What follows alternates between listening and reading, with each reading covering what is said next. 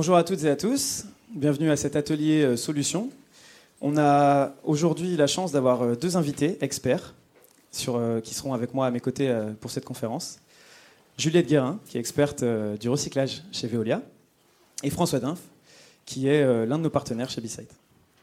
L'objectif de cet atelier, on l'a vraiment pensé pour qu'il soit concret et actionnable. Donc vous allez voir, c'est pour ça aussi qu'on est trois intervenants. On aura des, projections très concrètes avec les intervenants experts et moi je vais essayer de faire un petit peu de théorie. L'idée c'est qu'au bout de 45 minutes, vous sortiez avec euh, suffisamment de contenu pour pouvoir agir dès maintenant. Et la problématique qui nous intéresse aujourd'hui, c'est de réduire l'empreinte carbone des produits, des produits que vous pouvez concevoir. C'est valable aussi pour les emballages, hein. je fais une petite euh, aparté sur le sujet. Pourquoi on ferait ça et surtout comment on fait? Alors, rapide sommaire de l'intervention, je vais commencer par vous, vous expliquer et répondre à la question du pourquoi. On regardera ensemble l'impact du recyclage et de l'upcycling sur l'empreinte carbone produit. Et ensuite, vous aurez euh, donc Juliette qui vous parlera du recyclage en faisant un état des lieux, et puis vous présentez aussi euh, l'aspect financier et marché. Et enfin, François qui fera euh, un focus sur la création de sa marque Bonjour François, qui est spécialisée dans le textile et notamment qui a développé toute une offre d'upcycling. C'est donc avec François qu'on travaille au quotidien sur ces sujets. Alors, pour vous dire très rapidement et vous remettre en contexte sur la raison pour laquelle aujourd'hui euh, B-Side prend la parole sur ce sujet, on est une agence de communication bas carbone, on est spécialisé dans la réduction d'impact sur les supports de communication, et on accompagne nos clients dans le choix de supports euh, plus, et plus responsables, éco-conçus, qui permettent donc une réduction d'empreinte carbone très concrète. On a globalement trois services principaux. Un catalogue de supports de communication bas carbone. L'idée, c'est d'avoir quelque chose de très opérationnel on fait des ateliers de sensibilisation au bilan carbone et on fait des formations aussi à la communication responsable. On a une expertise qui se situe donc dans l'empreinte carbone produit, particulièrement sur la méthodologie normée ISO 14067, qui nous permet de faire ce qu'on appelle des empreintes carbone produit. J'y reviendrai juste après. Et d'autre part, on s'occupe aussi de la fin de vie des supports de communication. Aujourd'hui, on se situe sur un salon, c'est un événement. Vous avez dû voir un peu partout que tout le monde avait imprimé des choses à leur couleur, c'est logique. Qu'advient-il de toutes ces choses à la fin du salon? Bah Justement, c'est une question à laquelle on essaie de répondre. Et d'ailleurs, très concrètement, sur ce salon, on est partenaire de l'organisateur ProDurable. Et tous les trucs que vous avez pu voir sur les arrières de stand, les habillages, on va les reconditionner avec François, ici présent, et on va les transformer en nouveaux supports de communication. Voilà, c'était pour la petite parenthèse, et puis pour vous expliquer, en fait, comme je vous disais au début, on veut cet atelier très concret et actionnable, donc on voulait vous montrer que c'était possible de le faire sur un événement très concret comme celui de ProDurable. Je vais vous poser une petite question, parce que là on est après le repas, et si je parle, vous allez vite vous endormir. Donc, est-ce que vous pouvez lever la main ceux qui savent de quoi il s'agit Et qu'est-ce qui est présenté à l'écran aujourd'hui, à l'instant? Est-ce que quelqu'un se mouille et me dit ce que c'est? Un cycle de vie, ok. Et très concrètement, ces graphes, vous avez vu la petite échelle, elle est en quoi Kilogrammes de CO2 On est sur une empreinte carbone produit. ok Donc ça, c'est l'empreinte carbone typique. C'est, euh, on va dire, globalement une situation moyenne. Et on observe donc directement qu'on a une répartition d'à peu près 80-20, 80%, sur les phases de matière première et de transformation. Et c'est ce qui va nous intéresser aujourd'hui. Donc pour être très concret, on a, je vous ai fait un petit exemple. La gourde, quelque chose qui est très à la mode aujourd'hui. On a calculé l'empreinte carbone de cette gourde, qui est en acier inoxydable, et on a fait ce petit exercice du Pareto. Donc voilà ce qu'on peut observer. Donc là, c'est l'impact que vous voyez à gauche, mais cumulé sur l'intégralité de, ces étapes. Et ce qu'on voit, c'est toujours un peu ce que je vous ai présenté juste avant. Les phases de matière première, l'extraction des matières premières et la fabrication des produits représentent en gros 80%, 76% en l'occurrence dans cet exemple. Et on allait un petit peu plus loin que ça. Il y a deux ans, on avait travaillé avec une société qui est présente sur le salon aujourd'hui, qui s'appelle euh, Sustainable Metrics, du groupe CRO. Et on a fait une étude qui nous a permis d'arriver à ce chiffre. 82,3% de l'empreinte carbone des supports de communication moyens se situe sur les phases d'extraction de matières premières et de fabrication. Donc maintenant que le constat est posé, la question c'est comment on fait pour réduire? Bon, bah, On va aller s'attaquer à la partie matière première et à la partie fabrication. Si on est d'accord, hein, a priori. On fait le focus et alors, ce que je vous propose à ce moment-là, c'est de faire un petit exercice de projection mentale de ce qu'il y a derrière. Qu'est-ce qu'il y a derrière les matières premières? Qu'est-ce qu'il y a derrière la transformation? Derrière les, matières premières, donc il faut savoir que quand on parle de matières premières, on va jusqu'au produit semi-fini. Qu'est-ce que ça veut dire un produit semi-fini? Ça va être par exemple du fil de coton, ça va être par exemple un tube d'acier pour construire une gourde. Et donc pour faire ce tube d'acier, on va se mettre dans ce petit exemple, qu'est-ce qu'il me faut? Bah, Il me faut euh, des grosses machines qui vont être capables d'aller creuser dans des grands espaces, des mines, pour aller chercher du minerai de fer. Il faut faire énormément euh, de, Enfin, il faut beaucoup creuser pour pouvoir arriver à obtenir suffisamment de minerai. On va faire la même chose avec du carbone, on va mélanger les deux, ça nous fait de l'acier. Comment on fait le mélange? En gros, hein, on fait une tambouille, on mélange les deux, du fer et du carbone, on monte très haut en température, on fait de la fusion. Donc on voit tout de suite que cette étape d'extraction de matière première jusqu'à la matière semi-finie nécessite énormément d'étapes et qui en plus utilise la plupart du temps de l'énergie euh, issue directement des énergies fossiles. Parce qu'en l'occurrence, si je vous reparle de ma petite machine, pour l'instant elles ne sont pas électriques. Si on fait maintenant un focus sur la deuxième phase, la deuxième phase la plus importante, la transformation et la fabrication.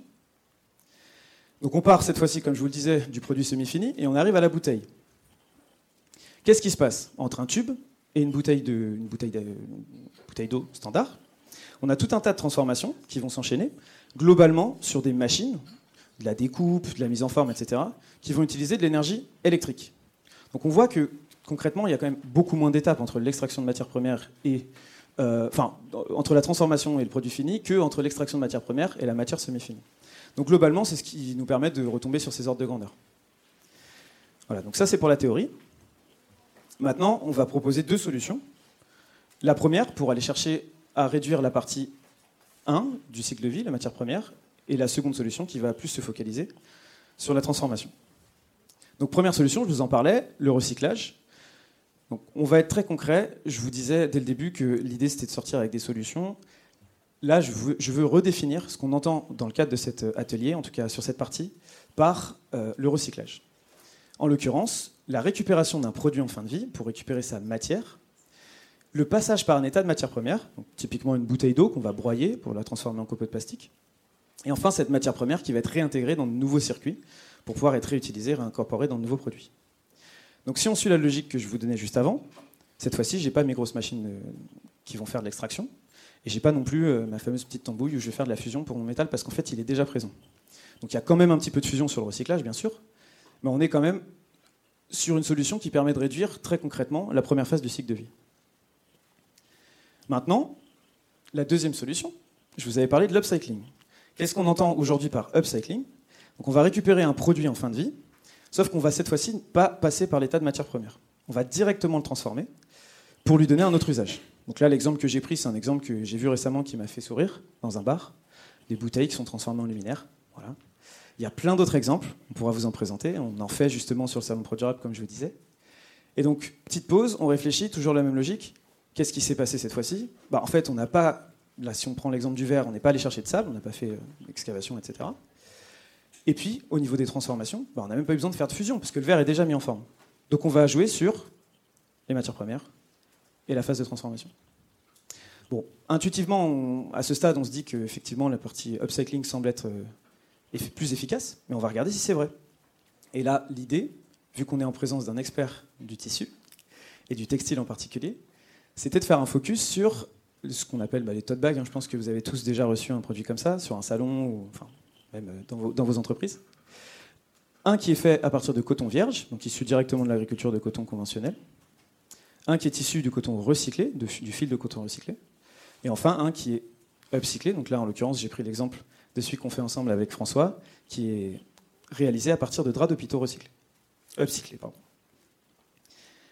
À votre avis, par rapport à ce que je vous ai dit, c'est l'upcyclé qui va gagner? Bon, ben on va vérifier. Maintenant, la question, ça va être d'avoir des, ordres de, grandeur. Hein, parce que, comme je vous disais, l'idée, c'est quand même de vous donner envie d'aller chercher ces solutions. Donc voilà ce qu'on observe. Avant de commenter les chiffres, je veux juste vous rappeler donc, les, les couleurs qui vont nous intéresser. Matière première, c'est en bleu. Fabrication, assemblage, c'est en jaune. Bon, on voit qu'il y a deux transports, juste petite mention là-dessus. C'est le transport amont et aval qui a été découpé en deux, parce que c'est des distances qui sont un peu différentes. Mais ce qui va nous intéresser, c'est donc les parties bleues et la partie jaune. Pour commenter un peu ce graphe, qu'est-ce qu'on voit? On voit que globalement, la partie transformation n'a quasiment pas changé entre le coton recyclé et le coton standard. C'est ce que je vous avais dit, hein, ça ne joue pas là-dessus. Par contre, la partie bleue, largement été diminuée. Là, je vous, ai fait l'exemple avec le coton. Juste après, il y a une autre matière pour voir est-ce que les ordres de grandeur se répètent. Moins 74% au global sur le coton recyclé. Et alors sur le coton upcyclé, pourquoi moins 98 bah, on va faire un gros focus tout à l'heure avec François qui va vous montrer justement la, grande différence entre transformer un tote bag en partant d'un fil de coton et transformer un tote bag en partant d'un drap, qui est déjà en fait un, morceau de tissu. Mais voilà, en, en termes d'ordre de grandeur, voilà ce que vous pouvez aller chercher. Petit exemple rapide sur le polyester, pour que vous puissiez voir aussi que c'est différent en fonction des matières premières, le gain est différent. Donc il faut faire une analyse spécifique dans chacun de vos contextes. Mais en tout cas, voilà ce que vous pouvez aller chercher de nouveau. Moins 42% sur polyester recyclé. Et sur le psyclé, ben, on a quasiment le même gain finalement, puisque la matière n'est pas comptée, euh, étant donné qu'elle est récupérée déjà transformée. Bon, J'imagine qu'à ce stade, vous devez vous dire, enfin j'espère en tout cas, sinon j'ai mal fait mon job, que c'est intéressant, le recyclage et l'upcycling. La question maintenant, c'est comment on fait pour passer à l'action. Et c'est pour ça qu'on a invité nos deux experts. Et c'est Juliette qui va commencer à vous parler du recyclage. Juliette, je t'en prie. Merci, bonjour à tous. Euh, bon, bah, j'ai 10 minutes pour vous convaincre que le recyclage, c'est pas si mal. donc, euh, j'ai pas mal de choses à vous dire, donc je vais essayer d'être euh, assez concise. Euh, juste très rapidement, donc moi je viens du groupe Veolia et plus particulièrement de CIRPAC. Donc on est une petite équipe euh, qui travaille vraiment sur la fin de vie des emballages et sur l'éco-design des emballages. Donc euh, voilà, on a l'expertise sur beaucoup de choses, notamment sur la certification de recyclabilité, etc. L'idée aujourd'hui, c'est que je vous parle emballage, qui est mon domaine d'expertise, mais ça s'applique bien également aux produits. Que veut dire recyclable? Je vais aller un peu plus loin que ce que Wilfried vient de vous dire. Euh, moi, je parle vraiment ici de recyclage industriel. Donc, on doit recycler des volumes. Et euh, recyclable, ça veut dire que votre produit ou votre emballage peut être collecté, trié, retraité et appliqué. Donc, on puisse faire quelque chose de nouveau avec cette matière. Et si et seulement si ces quatre étapes sont respectées, euh, alors on peut vraiment parler d'un produit ou d'un emballage recyclable. Donc, je vous donne un exemple très concret. Aujourd'hui, on entend beaucoup parler du PLA. Le PLA n'est pas trié aujourd'hui dans le sens de tri, donc le PLA ne peut pas être considéré comme recyclable. Voilà. Donc, euh, petit exemple. On a ces quatre grandes étapes, mais bien sûr, il y a plein de questions à se poser au niveau de, bah, ces, étapes. En termes de collecte, euh, on va devoir se poser quel est le type de collecte qui est en place. Est-ce que j'ai en effet de la collecte porte à porte? Est-ce que j'ai du point d'apport? Quels sont les matériaux qui sont acceptés dans mon système de collecte? Euh, d'où vient ma matière? Est-ce que je suis sur du déchet ménager? Parce que vous mettez par exemple dans votre bac jaune. Est-ce que je suis sur des déchets industriels? Et en fait, tout ça va induire un taux d'efficacité, un taux de reprise différent, qui fait qu'on peut avoir euh, plus ou moins de matière qui va être collectée. Ensuite, on doit trier. Donc dans la plupart des cas, parce qu'aujourd'hui on fait quand même très peu de collecte sélective, on doit venir trier, donc dans des centres de tri.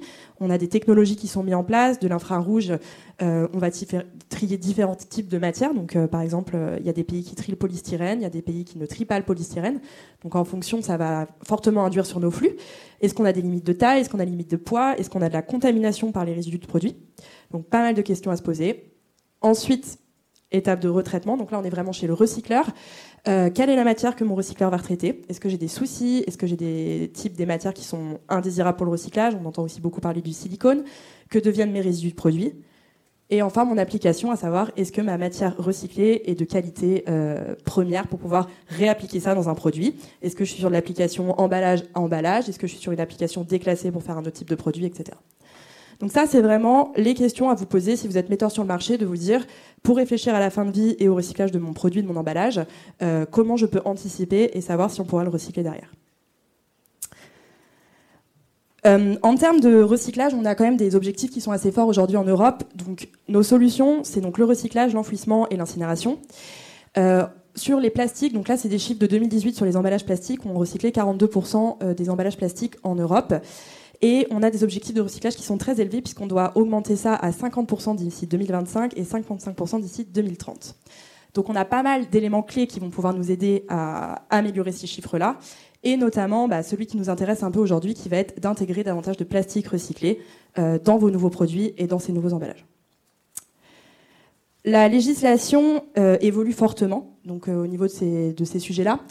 En Europe, on peut parler de la directive sur les plastiques à usage unique, donc qui en effet euh, met en place, euh, enfin, qui, induit qu'il faut qu'on intègre plus de plastique recyclé, donc notamment dans nos bouteilles PET. Donc les bouteilles PET, c'est tout ce qui est bouteilles d'eau. Euh, il nous faudra 25% de plastique recyclé d'ici 2024, et ça sera 30% dans toutes les bouteilles boissons d'ici 2030. Les UK, bon, ils sont un petit peu euh, sortis de l'Europe, donc euh, ils ont mis leur propre taxe en place. Donc euh, on parle de la plastic tax, donc c'est 200 de livres par tonne si un emballage plastique ne contient pas 30% de matière recyclée. Et ça se développe aussi dans d'autres pays. Donc on a le cas par exemple aux US avec ce qu'on appelle des recycle content law, où on a de plus en plus d'États voilà, qui induisent des lois pour intégrer de la matière recyclée. Et on a également un contexte social qui est très très fort. Euh, je pense que vous êtes un peu tous au courant de ce qui se passe euh, en Ukraine, en Russie. On a les prix de nos matières vierges qui sont en train de s'envoler. Euh, du coup, on se pose aussi vraiment la question, au-delà de, plein de choses, est-ce que c'est pas le moment de venir travailler et d'introduire de plus en plus de matières recyclées dans nos produits?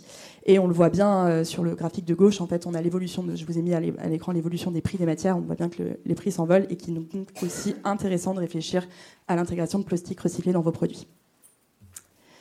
Mais alors, on en est où? Parce que la matière recyclée, il faut la trouver.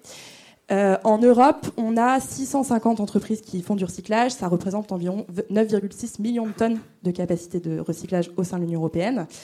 Et euh, on a encore beaucoup, on a vraiment besoin de continuer à développer, euh, développer ces capacités de recyclage et venir développer des, des, nouvelles façons de recycler. Parce que vous le voyez à l'écran, donc on recycle pas trop mal le PET, mais quand je parle de PET, je parle de bouteilles d'eau transparentes. Les bouteilles d'eau colorées se recyclent très mal, il faut le savoir. Quand je parle de flexible PE et PP, aujourd'hui, je ne vous parle pas de vos emballages de gruyère râpé ou de chips, je parle plutôt de bâches agricoles.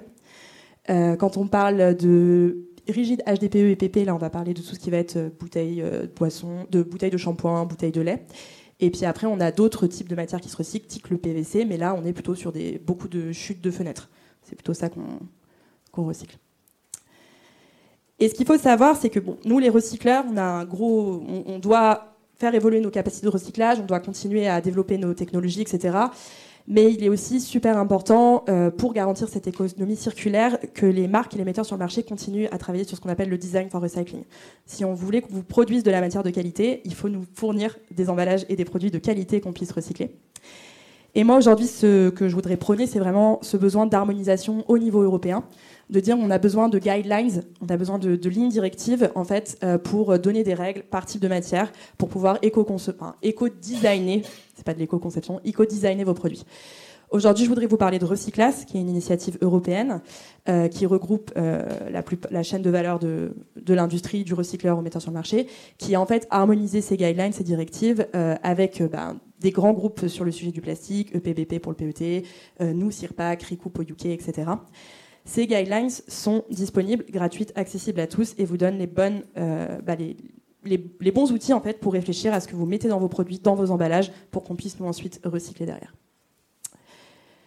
Quelques chiffres aussi, du coup, pour vous dire, ben, c'est vraiment quand même intéressant d'intégrer du plastique recyclé.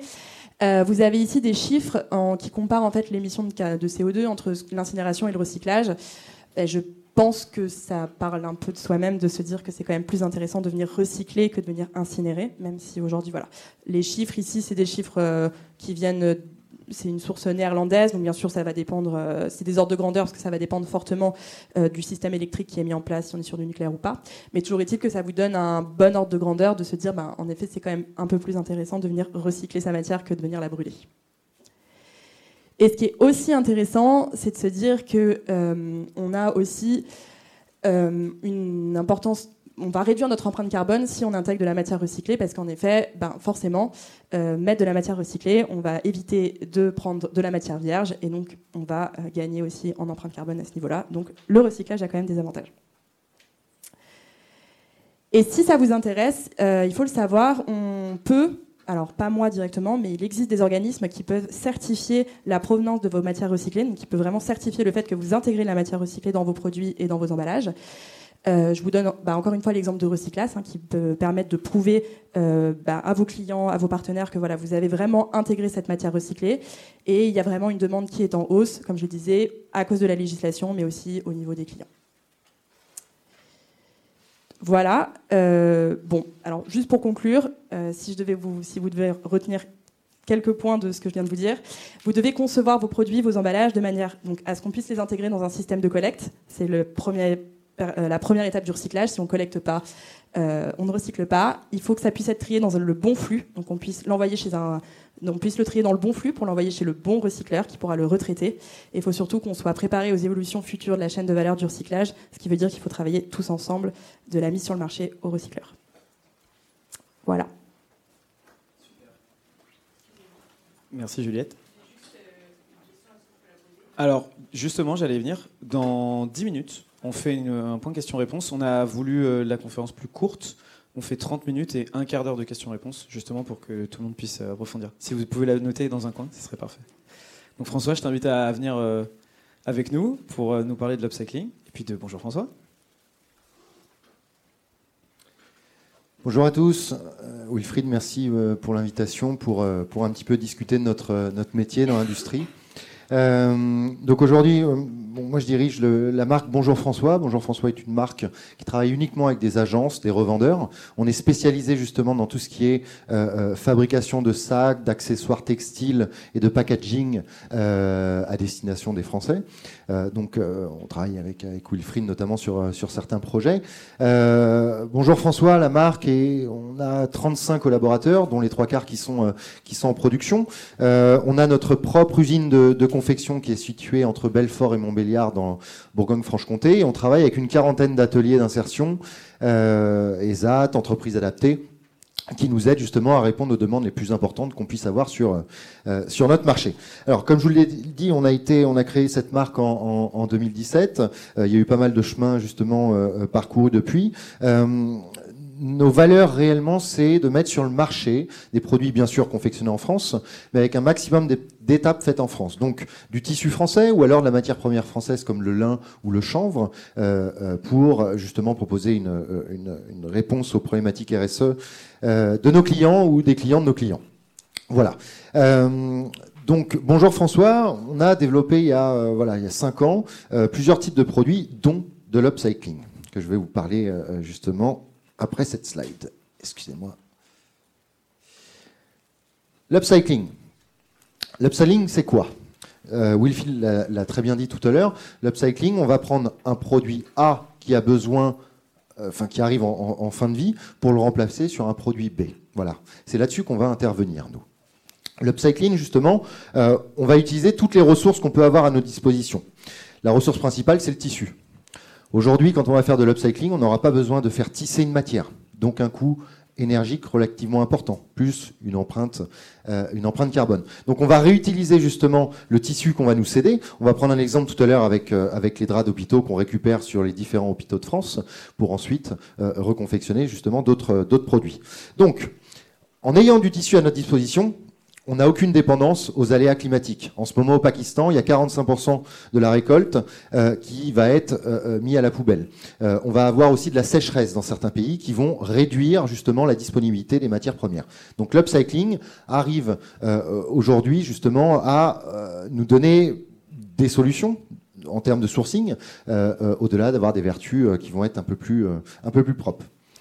avec du tissu déjà fait, il n'y a pas de transformation. Je vous l'ai dit, pas de filature, pas de tissage. C'est nous qui allons transformer le produit en un autre produit. On ne va pas réutiliser de la matière première. Et en plus de ça, on va avoir une confection qui va être respectueuse de l'environnement, parce qu'il faut savoir qu'avec Cycling, on ne peut pas justement automatiser ou semi-automatiser nos productions. Ce qu'on peut faire justement avec du coton euh, entre guillemets neuf ou biologique, mais du coton upcyclé, on ne pourra jamais le faire. Donc on va avoir une consommation nettement moins importante lorsqu'on va faire de l'upcycling, que ça soit au niveau de la découpe ou alors de la confection. On va le voir ensuite. Il y a pas mal de facteurs à prendre en compte quand on va faire de l'upcycling. Le plus important, c'est de rapatrier les matières premières. C'est la difficulté de notre métier. Les matières premières peuvent arriver sous forme de produits finis, peuvent arriver sous forme de rouleaux, peuvent arriver sous forme de, de de drap. C'est la difficulté de notre métier pour pouvoir transformer le produit. C'est qu'on ne sait jamais à quoi s'en avec l'upcycling, au-delà d'avoir euh, des livraisons aléatoires.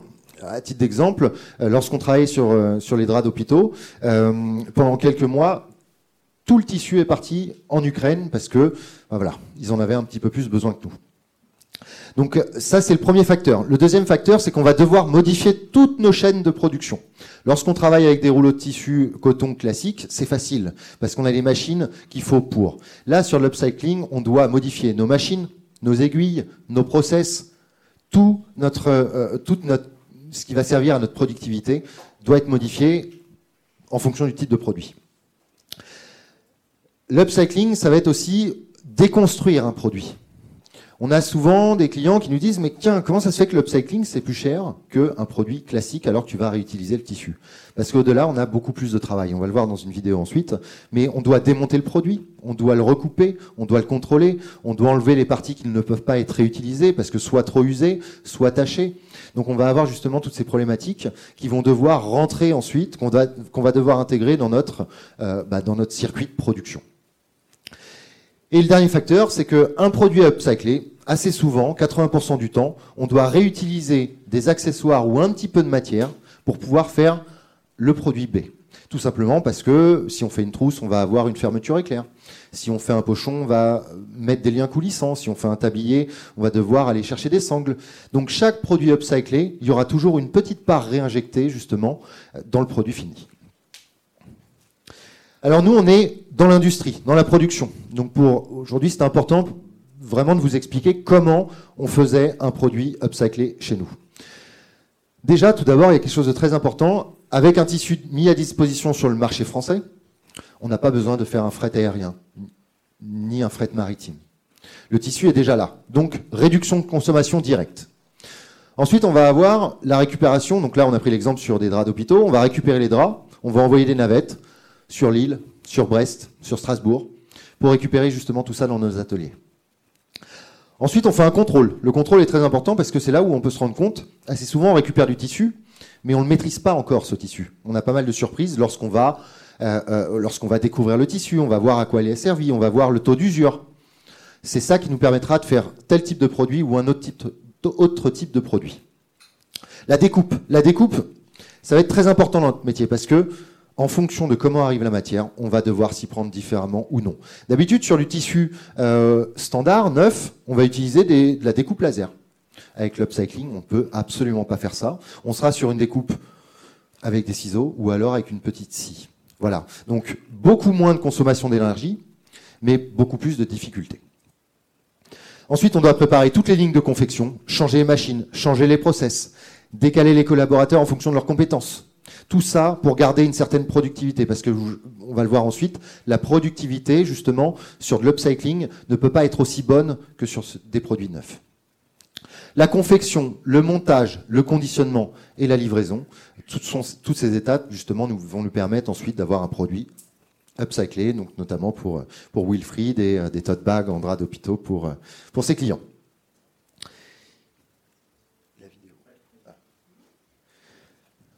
Alors, donc là, on a fait une petite vidéo aujourd'hui justement pour vous montrer un petit peu, pour, euh, vous expliquer comment ça peut se passer sur de l'upcycling. Vous voyez, on a euh, des mesures qui sont complètement manuelles. Tout au fond, on voit justement du coton neuf. Là, on va l'automatiser. Ici, on ne pourra jamais le faire. C'est des découpes manuelles. Alors là, on est au, au ciseau, mais on ne peut pas faire ça tout le temps au ciseau. Donc on va avoir des petites scies. Mais c'est un travail minutieux la préparation des machines. Là, on est sur une piqueuse plaque classique. Si on doit confectionner des produits upcyclés, par exemple avec les bâches du salon Produrable, on ne pourra pas prendre les mêmes machines. On doit modifier justement tout, notre montage de machines, tout, euh, euh, euh, tout notre système, tout notre process jusqu'à l'assemblage classique, assemblage euh, euh, complètement, euh, complètement standard, justement, pour s'adapter au produit. Donc voici le résultat d'un produit complètement upcyclé. Alors la difficulté des fois, c'est qu'on a des clients qui veulent de l'upcyclé, mais qui souhaitent enlever tous les logos qui sont présents ou tous les modèles, enfin tous les tous les, tous les marquages qui sont, qui sont présents sur les produits. Donc ça, ça va rajouter de la difficulté. Mais aujourd'hui, avec ce type, par exemple, de matière, on peut avoir un taux de réutilisation par rapport à ce qu'on récupère d'environ 98%.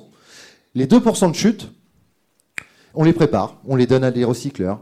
Euh, on, est juste à côté justement de, PSA, euh, donc euh, à Sochaux, donc on va pouvoir donner de la matière qui va être broyée, qui va être ensuite réinsérée dans, des, dans les garnitures de voitures. Voilà. Nous, ce qu'on veut, c'est tout réutiliser. Ça, c'est réellement justement un titre d'exemple de ce qu'on peut faire de ce qui n'est pas forcément évident à faire, mais ce qu'on arrive à faire justement sur le sol français. Donc là, on a un produit très clairement 100% made in France. On peut pas faire mieux. Même ce qui euh, euh, n'aura pas été réutilisé, ben, on va essayer d'en faire des petits pochons, des petites chutes. On a toujours des, euh, des petits exemples qui nous permettent aussi de, de faire d'autres types de produits par la suite. Alors, un exemple d'application. Donc là, vous avez vu comment ça se passait justement dans l'industrie. Alors, c'était une petite, une petite partie de ce qu'on pouvait faire, euh, mais c'était pour, pour que vous puissiez avoir un, réel rendu. Euh, on a fait une comparaison justement avec, euh, avec Wilfried sur deux types de produits. On va avoir le tote bag de notre catalogue, un produit complètement basique avec du tissu, tissu neuf, on va dire, et un tote bag upcyclé. On peut voir que sur le tissu, assez souvent, on va pas forcément le payer le tissu quand on va récupérer des draps d'hôpitaux, parce que on leur rend service. Au lieu qu'il soit incinéré, au lieu qu'il soit euh, retraité, nous on le récupère. Ça leur fait des frais en moins justement à ceux qui nous donnent le tissu. Donc c'est très intéressant. Donc on va gagner sur le tissu. Mais à côté de ça, on va perdre énormément en découpe et en confection. La confection, c'est presque deux fois plus important en termes de temps par rapport à un produit standard. Je vous l'ai dit tout à l'heure, automatisation, semi-automatisation, on ne peut pas faire ça avec de l'upcycling.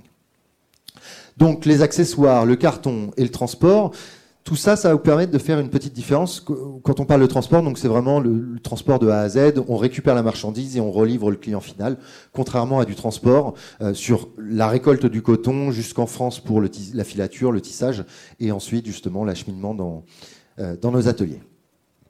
Donc voilà un petit peu justement au, niveau de l'upcycling, surtout pour notre métier. C'est ce que euh, ce que m'avait demandé justement Wilfried d'expliquer un petit peu. Alors on a des avantages, hein, on a des inconvénients.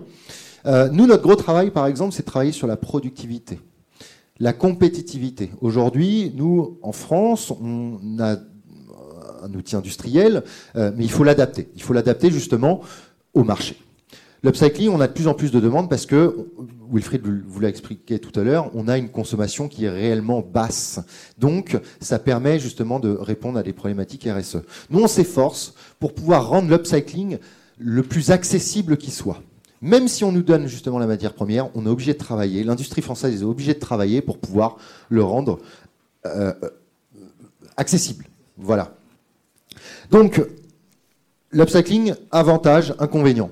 Les inconvénients, justement, c'est souvent des surprises. On ne sait jamais ce qu'on va recevoir. Par exemple, pour vous donner un, petit, un, titre d'exemple, l'autre fois, on a, on a, reçu des draps euh, qui venaient euh, euh, d'un hôpital dans le, dans le nord de la France, et entre les draps, on a eu un plaid. Bon, on s'est demandé si c'était pas une erreur, mais voilà, en fait, ça peut vous montrer tout ce qu'on peut récupérer. Alors des fois, il y a un petit peu de tout et n'importe quoi parce que nous, on récupère tout, donc il y en a qui se déchargent un petit peu. Mais ça nous permet ensuite de faire d'autres types de produits, de refaire des coussins. On récupère tout pour en faire un produit, un produit neuf. Donc, les difficultés, les inconvénients, c'est la non-maîtrise, le côté un petit peu aléatoire. Il y a aussi les coûts de production qui vont être plus importants. Donc ça, justement, c'est notre travail aussi de les rendre plus accessibles. Mais au niveau des avantages, bah, il y en a énormément. Euh, Wilfried l'a bien indiqué tout à l'heure. Bah, L'avantage, c'est qu'on est sur un produit qui ne consomme quasiment rien. On le réutilise, on le remet sur le marché, vous communiquez dessus, euh, et votre client, avec un petit QR code, peut connaître la vie du produit. Donc ça, c'est très intéressant, justement, et, et, et c'est ce qui aussi, euh, on a, je crois qu'on a besoin de ça aujourd'hui. Voilà. Donc, pour résumer un petit peu, l'upcycling, ça fonctionne, c'est perfectible. Pour moi, c'est demain. Mais il faut qu'on travaille justement toute notre euh, productivité. Mais aujourd'hui, l'upcycling s'adresse réellement euh, à des annonceurs qui ont de réelles convictions derrière parce que euh, il y a toujours le problème du prix. Le prix fait un petit peu tout dans le publicitaire, donc on doit travailler là-dessus pour le rendre encore plus accessible et encore faire plus d'heureux. Mais euh, les entreprises, justement, ont, voilà, l'upcycling est surtout destiné aux entreprises qui ont envie de communiquer de manière différente et responsable. Il y a du chemin. Merci. François, merci beaucoup pour euh, ton retour d'expérience. Je me permets juste 15 petites secondes là, de, conclusion sur ce qu'on vient de se dire. Il y a des facteurs qu'on n'a pas voulu euh, présenter volontairement. On n'a pas parlé par exemple de l'aspect social, qui est je pense très clair dans l'exemple de François, euh, qui se retrouve aussi dans le recyclage. On a des circuits qui sont quand même plus locaux. Et un deuxième sujet qu'on pourrait aborder, c'est la notion bah, de transparence et de traçabilité sur les chaînes de valeur qui sont bien entendu bien plus euh, résilientes quand euh, on a la capacité de savoir exactement où on source la matière et quel camion limite elle, a pris pour arriver euh, jusqu'aux ateliers. Voilà. Donc c'est un point qu'on n'a volontairement pas abordé parce qu'on était sur l'empreinte carbone, mais je le mentionne quand même au cas où c'était dans, dans, vos esprits. Et si c'est dans vos esprits, vous avez eu raison de l'avoir dans vos esprits. Merci à tous pour l'attention. Merci encore à François et à Juliette de, de leurs interventions respectives. Donc l'objectif c'est euh, un format question-réponse un peu rapide. Si jamais on voit que la réponse prend un tout petit peu de temps, euh, ce qu'on peut faire c'est on vous le dit tout de suite et puis on, se voit juste après euh, sur le stand ou juste à la sortie de la, salle pour éviter de, prendre trop de temps avec une, une, réponse. Donc vous avez un micro en plein milieu de la salle. On peut se déplacer. voilà. Je ne sais pas si vous avez déjà tout de suite spontanément une première question qui vous vient. J'espère, en tout cas. Ah, mademoiselle. moi, j'avais une question du coup par rapport au, flux de matières recyclées en plastique aujourd'hui, enfin du plastique. Est-ce qu'il y, est qu'il y, a assez de matières recyclées qui correspond à, enfin, pour la demande Est-ce qu'il y a de plus en plus de demandes des industriels et pas assez de, de matières recyclées Je sais que ça existe dans le coton recyclé notamment. apparemment, la demande explose de la part des, des marques de textiles, mais il n'y a pas assez de c'est pareil. Euh, donc la demande explose parce que la législation fait que maintenant les industriels doivent intégrer de la matière recyclée. C'est extrêmement contraignant parce qu'on a le sujet aussi, euh, notamment dans l'alimentaire, de tout ce qui va être application grade alimentaire. Donc ça c'est pareil, il faut qu'on puisse remettre sur le marché de la, matière recyclée qui pourra être réintégrée dans de l'alimentaire. Donc ça c'est très contraignant. En fait, ce qui est compliqué aujourd'hui, c'est que et c'est pour ça que moi j'arrête pas de dire que c'est une chaîne de valeur et qu'il faut travailler tous ensemble, que c'est vraiment collaboratif, c'est que nous, si on n'a pas en effet de la matière recyclable de qualité, on ne pourra pas refournir cette matière-là. Donc c'est pour ça qu'on travaille avec les marques, on travaille avec les industriels sur le design for recycling pour expliquer en fait, bah, si vous arrivez à mettre euh, ces emballages qui sont recyclables, on pourra vous refournir de la matière. Mais il faut en effet massifier les flux, il faut collecter plus, il faut mieux trier et il faut euh, recycler, il faut augmenter les capacités de recyclage.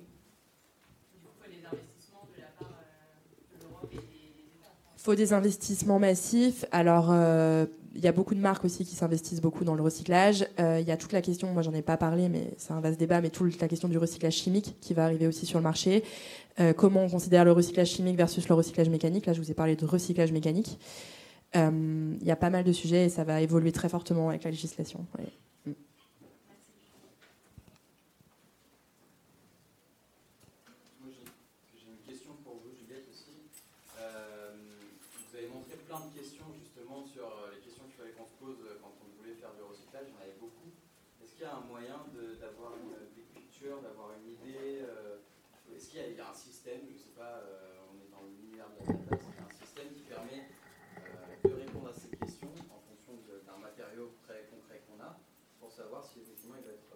Alors, aujourd'hui, euh, là, je suis vraiment sur la partie emballage parce que je ne sais pas si ça existe pour les produits, j'imagine que ça existe.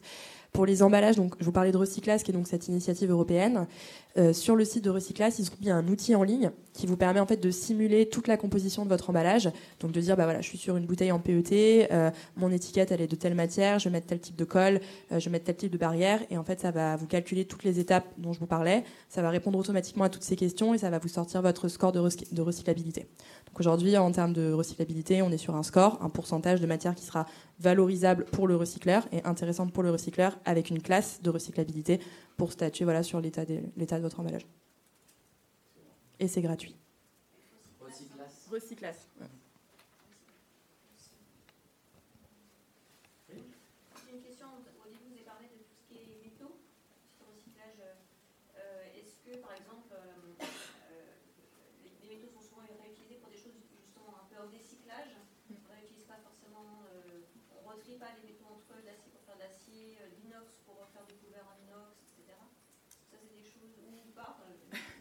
Alors, toujours sur la question de l'emballage, euh, on va séparer les métaux ferreux des métaux non ferreux.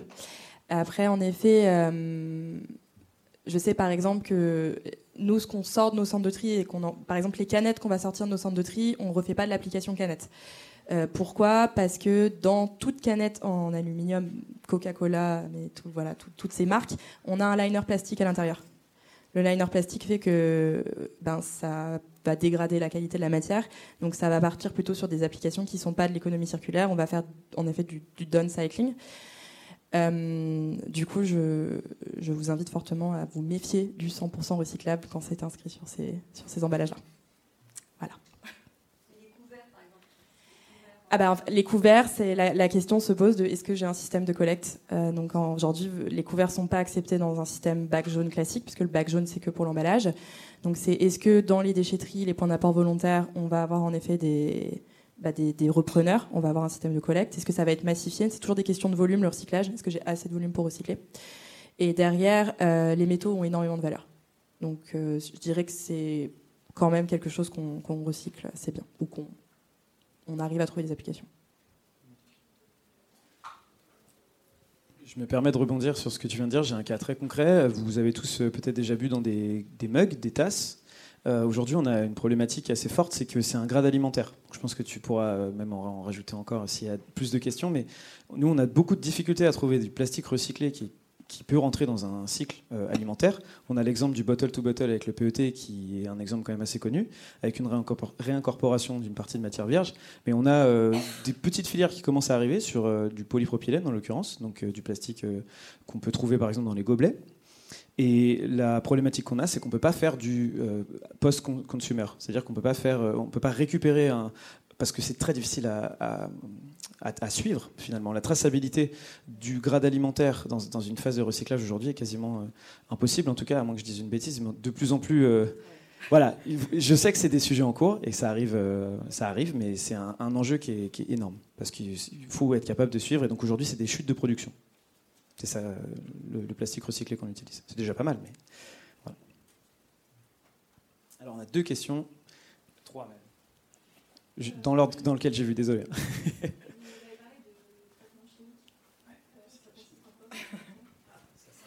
J'ai pas entendu la question. Alors c'est euh, donc le, plastique. Euh, en fait aujourd'hui, ça, à, la, base, ça, vient du pétrole. Ça, tout le monde le sait.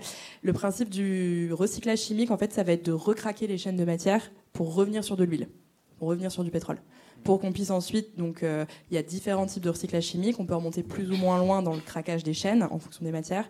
Et l'idée, c'est de se dire, c'est de se dire, voilà, est-ce qu'on peut, euh, qu'est-ce qu'on refait avec ça? Donc on peut aller loin, on peut enlever les couleurs, on peut enlever les, solvants, on peut enlever plein de choses, et puis réappliquer cette huile. Donc même pour refaire de l'essence, euh, pour refaire d'autres types d'applications, pour refaire du plastique, etc. Donc ça, ça existe depuis très longtemps, les technologies sont, au point, ça coûte extrêmement cher, et d'un point de vue législation, l'Europe ne reconnaît pas cette technique comme du recyclage aujourd'hui. Énormément d'énergie. La solution, alors ma solution, c'est le recyclage mécanique. Euh, mais pour ça, c'est toujours pareil. Il faut, enfin, il faut éco-designer, il faut massifier, il faut collecter, il faut trier, et voilà. Mais le recyclage mécanique marche extrêmement bien. Le recyclage chimique viendra en complément pour des matières qu'on ne sait pas recycler aujourd'hui avec le recyclage mécanique. Je, je sais, je sais pas si François, tu peux m'upcycler mes barquettes en PET. je, je crois que j'en ai des millions de tonnes.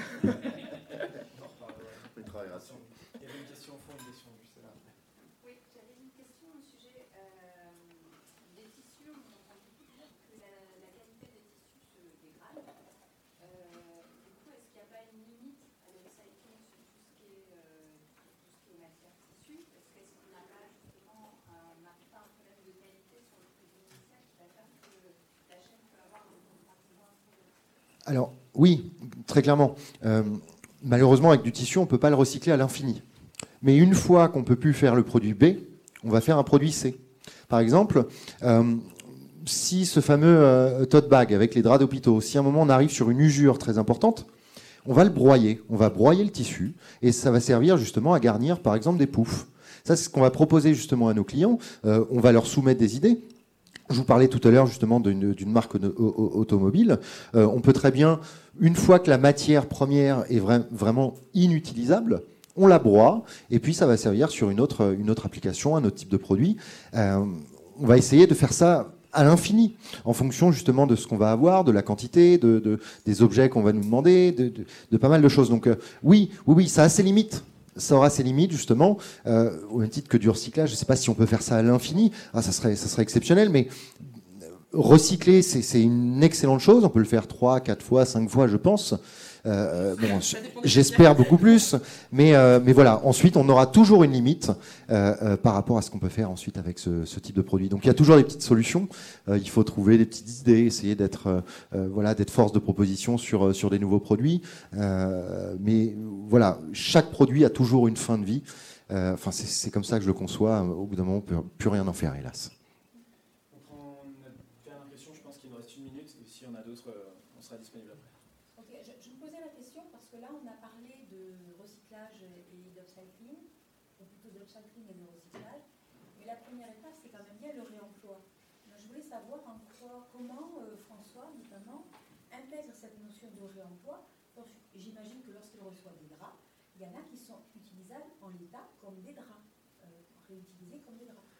Quelle est son attitude par rapport à ça Et notamment aussi euh, par rapport à l'économie sociale et solidaire, qui est très impliquée dans ces domaines de d'upcycling aujourd'hui, oui, mais surtout de réemploi. Donc je voulais savoir comment il s'articulait euh, par rapport à ça. Alors, tout dépend réellement de comment on va recevoir la matière, d'où elle va venir.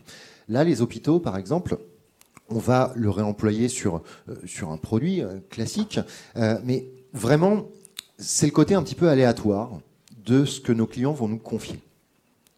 L'idée, c'est de réutiliser un maximum de choses. Les draps qu'on reçoit, notamment des CHU de France, euh, ils ne passent plus justement sur les tests. euh, lorsqu'il y a les blanchisseries à l'intérieur des hôpitaux, ils ne passent plus ces tests. Ils ont des mesures pour connaître la densité du coton au mètre carré.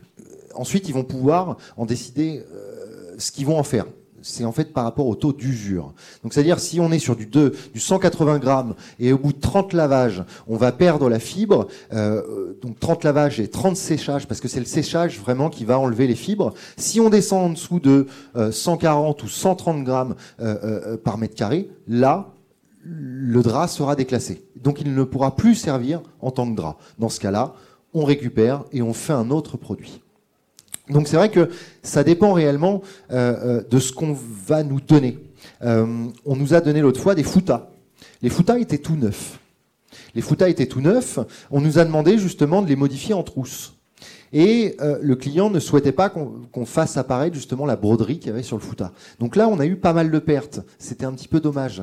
Euh, mais ensuite, on a rebroyé tout ce qui était broderie euh, et on l'a donné à quelqu'un qui fait du recyclage en, en, masse, du recyclage de pas de plastique, mais de, de textile. Voilà. Donc on va essayer. À chaque fois qu'on va recevoir, il y a toujours des, des, des discussions avec ceux qui nous qui nous cèdent ces matières premières ou qui nous les revendent euh, pour réellement voir euh, ce qu'on peut en faire ensuite. Donc c'est vrai qu'il y a vraiment une démarche là-dedans. Euh, assez souvent, on a des clients qui nous disent tiens j'ai ça, qu'est-ce que tu peux me faire Qu'est-ce que tu peux me faire comme autre produit avec ce que je vais te donner? Donc là, on se rend compte, on étudie, on leur apporte notre expertise, notre expérience, on leur pose plus de questions pour réellement aboutir quelque chose de viable, un, beau produit, un, un, beau nouveau produit. Il faut, je pense qu'il faut se poser les questions sur l'upcycling parce qu'on pourrait euh, upcycler ce qu'on veut, mais l'idée c'est pas d'en faire une brocante non plus. L'idée c'est de donner réellement euh, euh, un autre, un autre produit, voilà, et ainsi de suite. Sur, la, question du réemploi, euh, je l'avais initialement mis dans les, dans les slides, parce que justement, je voulais juste passer le message que c'est la première des questions à se poser quand on a quelque chose qui arrive en fin de vie. C'est d'ailleurs notre rôle euh, dans le partenariat avec euh, François et sa marque. On va agir en fait, nous, en premier filtre, et on va définir avec le client différentes solutions. Et les premières étant évidemment euh, du don. On a énormément de partenaires, justement, on travaille beaucoup avec le SAMU social, on travaille avec plein d'associations différentes. Euh, dès qu'on a des produits de première nécessité qu'on peut leur donner, évidemment, le, réemploi reste la solution déjà en plus, euh, en réalité, la plus simple, parce qu'il suffit juste de livrer les produits en général à un endroit et ensuite d'en assurer leur distribution. Donc, effectivement, si le message pouvait passer, évidemment, la première chose d'un point de vue impact environnemental, c'est le réemploi. Excusez-moi, je, me permets de, rebondir encore euh, pour, vous, pour, vous, indiquer justement ce qu'on qu fait. On travaille avec une association qui, est dans l'est de la France qui s'appelle Frivie. Frivie, c'est euh, un petit peu comme euh, les relais, ceux qui récoltent justement les vêtements. Euh, Frivie va ensuite trier et réexpédier ou revendre dans des petites boutiques qui sont dans la région euh, de Belfort-Montbéliard. Vraiment, on est en train de mettre en place et de, réfléchir, voir comment on pourrait faire sur, ce ne, sur les vêtements qui ne peuvent même pas être donnés expédié euh, euh, en France ou ailleurs et réutilisé. On est en train de se poser ces questions. Donc, euh, nous, on a des partenaires qui nous aident justement dans, ce, dans cette réutilisation, dans cet upcycling, qui nous aident déjà à faire un premier tri. Parce que si on va upcycler un produit qui n'a pas encore fini son premier cycle de vie et qu'on le transforme ensuite, c'est dommage. Parce qu'il peut servir à quelqu'un. Donc, lorsqu'on trie, lorsque, lorsqu'ils reçoivent justement tous les vêtements, des vêtements de marque qui ont été portés deux fois, trois fois, ils vont être d'abord revendus pour répondre à un premier besoin. Nous, c'est au deuxième besoin qu'on va intervenir, c'est-à-dire qu'est-ce qu'on en fait? On ne peut pas le revendre, on ne peut pas l'expédier, il faut qu'on trouve une solution. C'est là qu'on va intervenir. On n'a jamais upcyclé un produit, enfin, à part justement cette histoire de. Enfin, c'est fouta.